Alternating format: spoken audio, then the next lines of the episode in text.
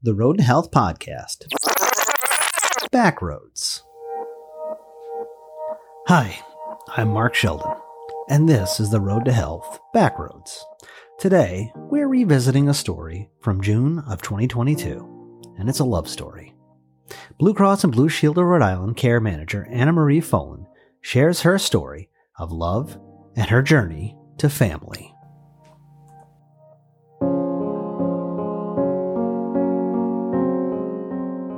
I'd like to introduce you to my friend, Anna Marie Folan. Anna Marie is a care manager here at Blue Cross and a member of Blue Pride. In fact, Anna Marie is a lot of things.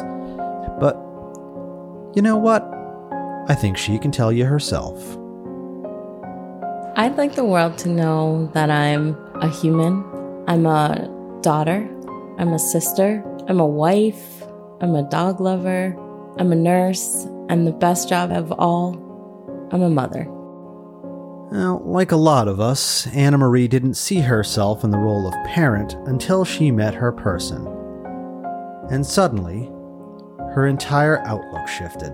Oh, I knew I was mom material after I met my wife, Jamie. Two months after I met her, I knew I was going to marry this lady and have beautiful babies with her if she let me. I was starting nursing school and I met my person. She walked into my anatomy class and we started out, I would say, the traditional way. We dated for a couple of years, then we got an apartment together, then we became fur baby parents. We had two French bulldogs, and I figured if I could keep plants, dogs, and an apartment together, maybe I'd be mom material. The decision to begin the journey into parenthood had Anna Marie and her wife Jamie excited. But from the earliest moments of that journey, challenges stood before them, both medically, but also in the form of bias.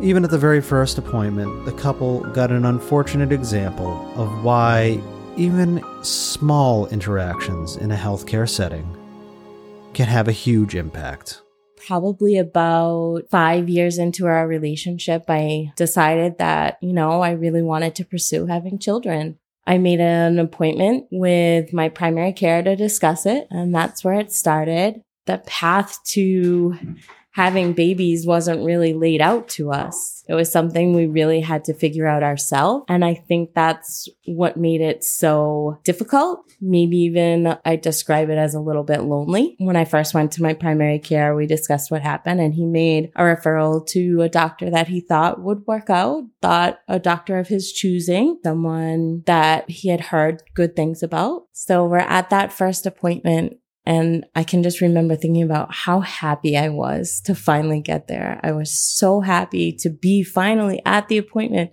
that maybe my dreams were going to come true and kids were going to be in my life to five minutes later, the person at the front desk calling and saying, would you like us to wait for your husband?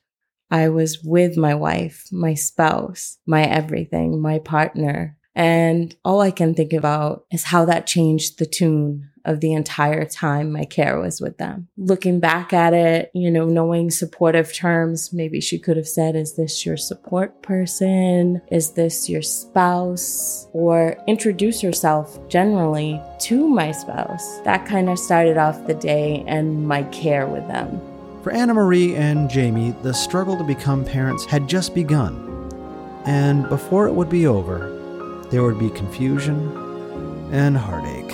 Jamie was with me at every appointment. We would discuss what the plan is going to be. And the process at this point was IUI, intrauterine insemination. Basically, uh, watching your cycle, you come into the office and you're given an intrauterine injection to to get pregnant because of my age, I was only 34 at the time and I didn't have an infertility diagnosis. At that time, I had to start off with six IUIs because that's what was required in order to move or graduate, as they call it, to IVF. What's tough about that is they don't tell you how to coordinate everything you need. There was no instructions. I had to call the cryobanks. I had to call the office. I had to make scheduled rides. It was so stressful that I don't imagine that anyone going that route could have any sense of normalcy during that time.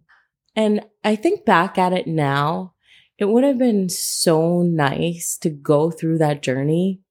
And it may sound cliche, but the job that I do now here at Blue Cross Blue Shield of Rhode Island, my coworkers and I really help people navigate through their healthcare journey. It would have been so nice to have someone like that while I was going through the journey. And it, it was very heartbreaking. There would be losses. There would be times you think that, yay, this is going to happen. And it never did. However, two months, maybe three months later, after two more losses and it not working, we were able to graduate to IVF. And I started the process and started the medication, and things started to feel way more hopeful. It takes a lot of things to be a parent, but one of the biggest ingredients might be hope. Hope is inherently bound to the act of parenting. Children are practically hope manifest. And for Anna Marie and Jamie, hope took the form of IVF. So, thinking about IVF, which is the process of in vitro fertilization, it's a sterile procedure done by a doctor, and there are medications involved. It starts off with a more hopeful meaning. There's less letting it up to your body if it's going to take or work. So it was nice to finally get to that point and to feel a lot more hopeful. After our first try, there was a couple of hospital visits in between, but one faithful day, uh, we were on our way to Market Basket and we got the best phone call of our life sitting in the market basket parking lot waiting to go shopping, they called to say that I was pregnant and it worked. So when I think about how happy we were when we found out we were pregnant with Wesley, just brings back all of these validating feelings like how lucky we are that we were pregnant on the first IVF, let alone how much money we've invested that maybe someone else wouldn't have had to invest in just doing the six cycles that didn't work. And it's unfortunate to think of every cycle as a dollar sign. And it's a really harsh reality that even though I am a woman and I can carry a baby, I may not get what I want. So it's hard to put all of those validating feelings into one sentence on how happy I felt knowing that the first time worked and that all of those losses that I may have experienced are turning into a positive I could cry just thinking about sitting there, holding her hand, and hearing the nurse tell me that I am finally pregnant. But the story doesn't end here. With a healthy, happy baby at home, the couple decided to bet on IVF once again. Bet that was about to pay out big time. The pregnancy with Wesley was very difficult. I was working in a hospital at the time on a very busy floor and I had a lot of leg swelling. I had a lot of health issues and it was not as easy as I was hoping. Had Wesley and changed my mind about what I wanted to do in the nursing fields. And that way I was able to still be home with Wesley when I needed to be. And his first couple of years were great. Everything went as well as could be expected, which led us to think, Hey, maybe we can do this again and I still had embryos. So no matter what, I wanted to try. Thinking about when we decided to have more babies, we went to that doctor that we felt comfortable. We had that first meeting. We started out with one procedure and it didn't work. We had to change my medications, change what I was doing. And we started off the year in January talking to the doctor about what was the best course of action. And there was a talk of maybe adding more than one embryo, which would result in twins. My wife is a twin and her face, I think, probably changed a different color at that thought. Having two more boys on top of our angel Wesley. And we decided to go for it. We did another round of IVF and included both embryos. A couple weeks later, we're hanging out at home, talking with Wesley. I think I was maybe making dinner and they told us we were pregnant again and my lab levels were very high and that I had almost graduated to an ultrasound already. So we go into the doctor's office to have the ultrasound and lo and behold, we're pregnant with twins. and here we are trying again. Didn't think it was possible because we had had a fail and we had so many failed IUIs. We didn't want to get our hopes up. Well, I didn't want to get my hopes up that we were having twins. The pregnancy was really, really difficult. I had a lot of health concerns. I was on insulin. It was a very difficult pregnancy. I was so huge. I fell a couple of times while working, but my babies were delivered at a great time. They made it out term wise, 36 weeks. Everybody was healthy, and I can't even picture the sigh of relief that I had when they came out and both were happy, healthy, and absolutely beautiful. Looking back, Anna Marie is filled with a spectrum of emotions, but the one she talks about first is gratitude.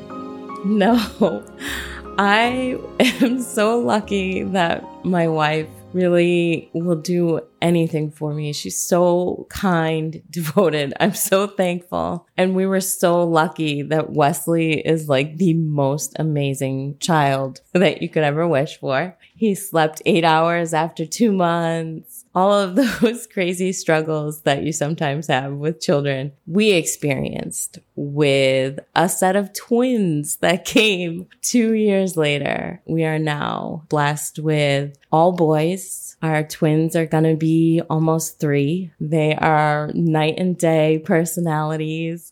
one is a good sleeper. One is not. One is the joker and one is the angel. It's just how life happens we keep going on this journey, keep thinking about family life together as a couple, as the five of us. And we're just trying to get through this crazy thing called life together. How old are you? They're both two. Together. How about cow pizza? Cow pizza? What's your favorite kind of pizza? uh, cheese pizza. I got to spend a short amount of time with Anna Marie and her three boys. Uh, I don't know. How about Froot Loops pizza? Yeah, because Froot Loops always go on pizza sometimes. And really, they are just everything a young family should be. The kids are healthy and energetic, curious and rambunctious, full of questions and smiles and giggles. And as for my friend Anna Marie Folan, she has one last thought for anyone who has just realized that they are parent material, but feel like that dream is out of reach and they have that lonely aching inside of them. I want everyone to know, and I could cry thinking about this. I want that lady and her spouse, that person by herself, that husband and husband, that whoever it is that may need to hear this, you are not alone in this journey. There is someone that you can talk to, even if you want to find me and call me, I'll listen. It doesn't have to be lonely. I was lucky I had my support person, my person, my love with me through all of these trials and tribulations. At the end of the day, there's hope.